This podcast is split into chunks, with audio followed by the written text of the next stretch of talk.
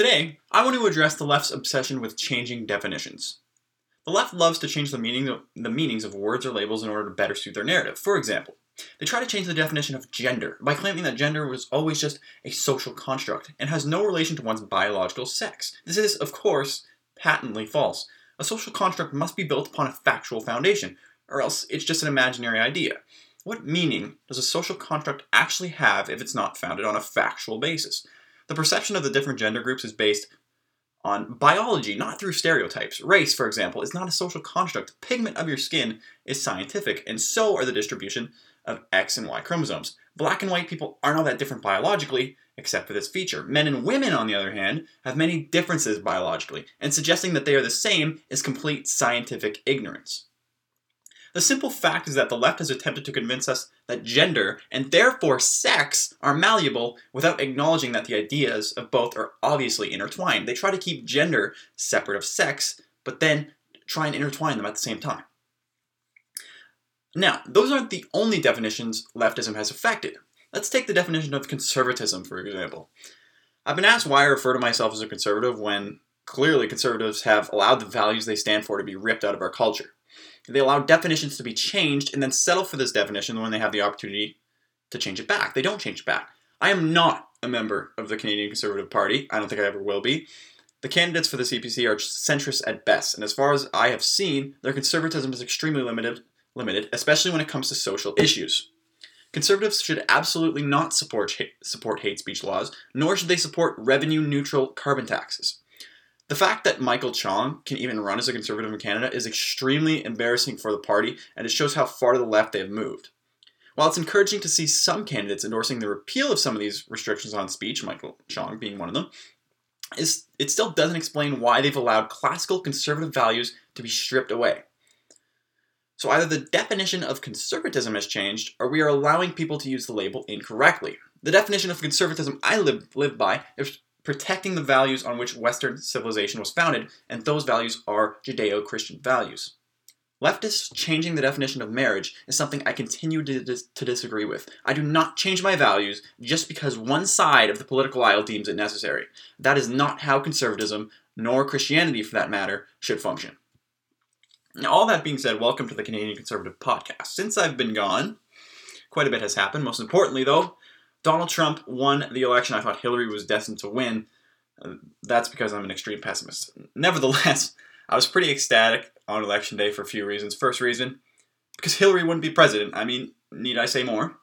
The woman lost to an amateur billionaire politician who, weeks before the election, weeks before the election, a video leaked of this billionaire saying he grabs women by the quote pussy, end quote. Name any other potential candidate any other human on the planet, even. Anyone else would have been obliterated politically by a video like this, and Trump still won. A lot of absolutely hilarious things happened this election cycle, but this for me was the funniest event of them all. Just imagine the thrill of every Democrat when this video got released. They had finally done it. They had finally they had finally slayed the racist beast. And they had sealed Empress Hillary's victory. I guess this video I guess this video begs the question, and I'm not endorsing what Trump said at all, but I I guess this video begs the question if this video couldn't beat Trump, honestly, what could have? I suppose the deciding factor wasn't Trump being unbeatable, but it was that Hillary was incredibly beatable, more so than Trump. The second reason. I was really excited and still am excited to see how Trump's agenda would be rolled out. So far, I can't say that I'm disappointed. The only thing that I'm really disappointed about is the embarrassing legal overreach that was made by not just one, but four different judges when it came to the hold on the immigration ban. And this was probably all due to the fact that the immigration ban was, was rolled out really sloppily. When you look at what Trump does, you can see he's doing a pretty good job as long as you ignore what he's saying. And the third reason, at the very least, we'll get four years of liberals and lefties demanding impeachment. Let me tell you something right now.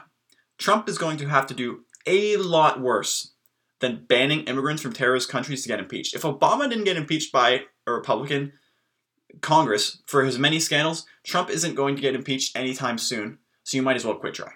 The Democrats aren't going to gain any traction by screaming about how Trump's a fascist, but they will gain traction if they point out that Congress under Trump has yet to get anything done. The Democrats would be wise to steer away from rhetoric and actually talk about the issues for once. And the only problem with that is that they lose when it comes to the issues. They rely so heavily on identity politics that when it comes down to the common sense policy, they always lose. The left have cornered themselves, and now they have no choice but to double down on their identity politics because they lose on the issues every single time. Now, the biggest story of today is Trump coming out and claiming that Obama was behind wiretaps on Trump Tower. I think this is one of the biggest stories um, in the last few weeks. Now, Trump, of course, has zero evidence to back up these claims that we know of, of course, but it doesn't stop CNN from claiming that he falsely accused Obama of doing so. Now, I just like to point out Trump had to have seen something to make him think that Obama was behind this, or else I don't think he would say it. I think that he knows for sure that he has evidence that Trump Tower was wiretapped, or else he wouldn't come out and say it, but who knows? He said dumber things. Anyway, CNN has pulled this same crap when one of their headlines stated that Trump, quote, falsely, end quote, stated millions of illegals voted in the election, that he falsely stated millions of illegals voted in the election. That was what the headline said. Was Trump dr- dramatically exa- exaggerating when he said this? Of course he was. Of course he was exaggerating when he said 2 to 3 million illegals voted. But if CNN is going to have their headline say that Trump falsely accuses Obama of something, they better have the evidence to show that the claim is false. They better have the evidence to back it up, or they are making a false claim of their own. As far as the story goes, it's really touchy. It relies on a lot of things. First, Trump has to actually provide evidence that Trump Tower was wiretapped. If it was, we need to know whether or not this was lawful. As far as I'm, I'm aware, we still don't know if there was a FISA warrant issued for Flynn. But if there was, there very well could have been one issued for Trump as well. Whether or not Obama ordered it is strictly speculation until those questions can be answered. It could very well have been the FBI, but we do know that the FBI applied for FISA warrant, uh, warrant in July, but were denied, but then filed again in October and succeeded. Whether or not this warrant focused directly on Trump is questionable, considering the BBC only confirms that the warrant was issued to intercept calls from Russian banks. Either way, there's not a whole lot to say until we know more about the entire situation. Now, moving on, I just wanted to take a little time to point out some media bias real quick, and trust me, it's it's not all that hard to find these days. Now, anyone who actually thinks that PolitiFact has any credibility remaining is delusional, and I'll tell you why. They've rated this statement completely false. Quote, top Democrats refuse to stand for Gold Star widow, end quote. Now, I will say that the Democrats, I mean, give them a little bit of props, they did initially stand for, for Mrs. Owens, but they sat shortly after. And the applause continued for quite some time after that. So, all that being said, I don't think the statement is completely false at all. There is video proof that shows that they chose to not they chose not to stand for the entire ovation. This this isn't completely false. It's half true at worst. And let's be honest, PolitiFact is nothing but a left-wing tool to try and swing people in the middle to their side, to the left side, and give the lefties something to brag about. After all, if the so-called fact checkers say it's true, then it must be true, right? Okay, to close out the show, I wanted to again take a look at one of my favorite hashtags of the last couple of days. Today, I want to look at hashtag Trump Russia, no space. Because who doesn't want to see a bunch of lefties freak out about something that they wish was true?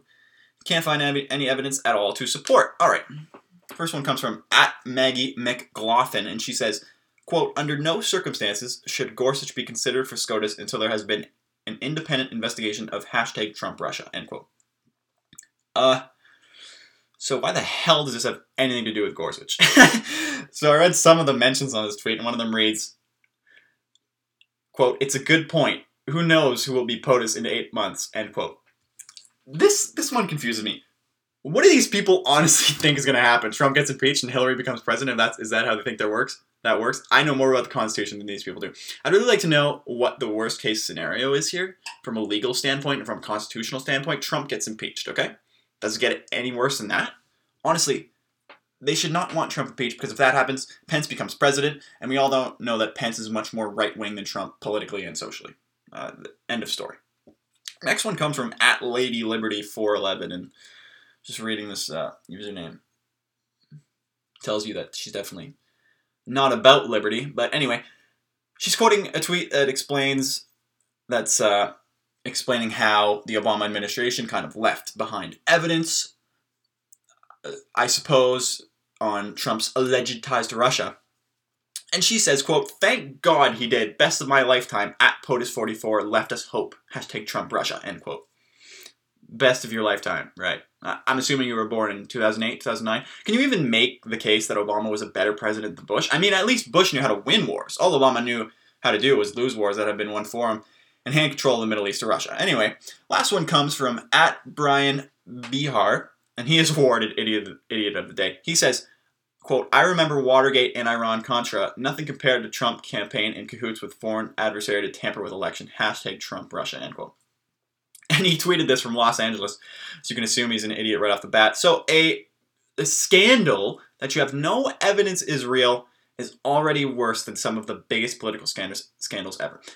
You need some evidence before you can make claims like these, and if you do find it, then we'll start talking about what comes next for the President of the United States. All right, that'll do it for me today. Thank you so much for listening. Until next time, take care.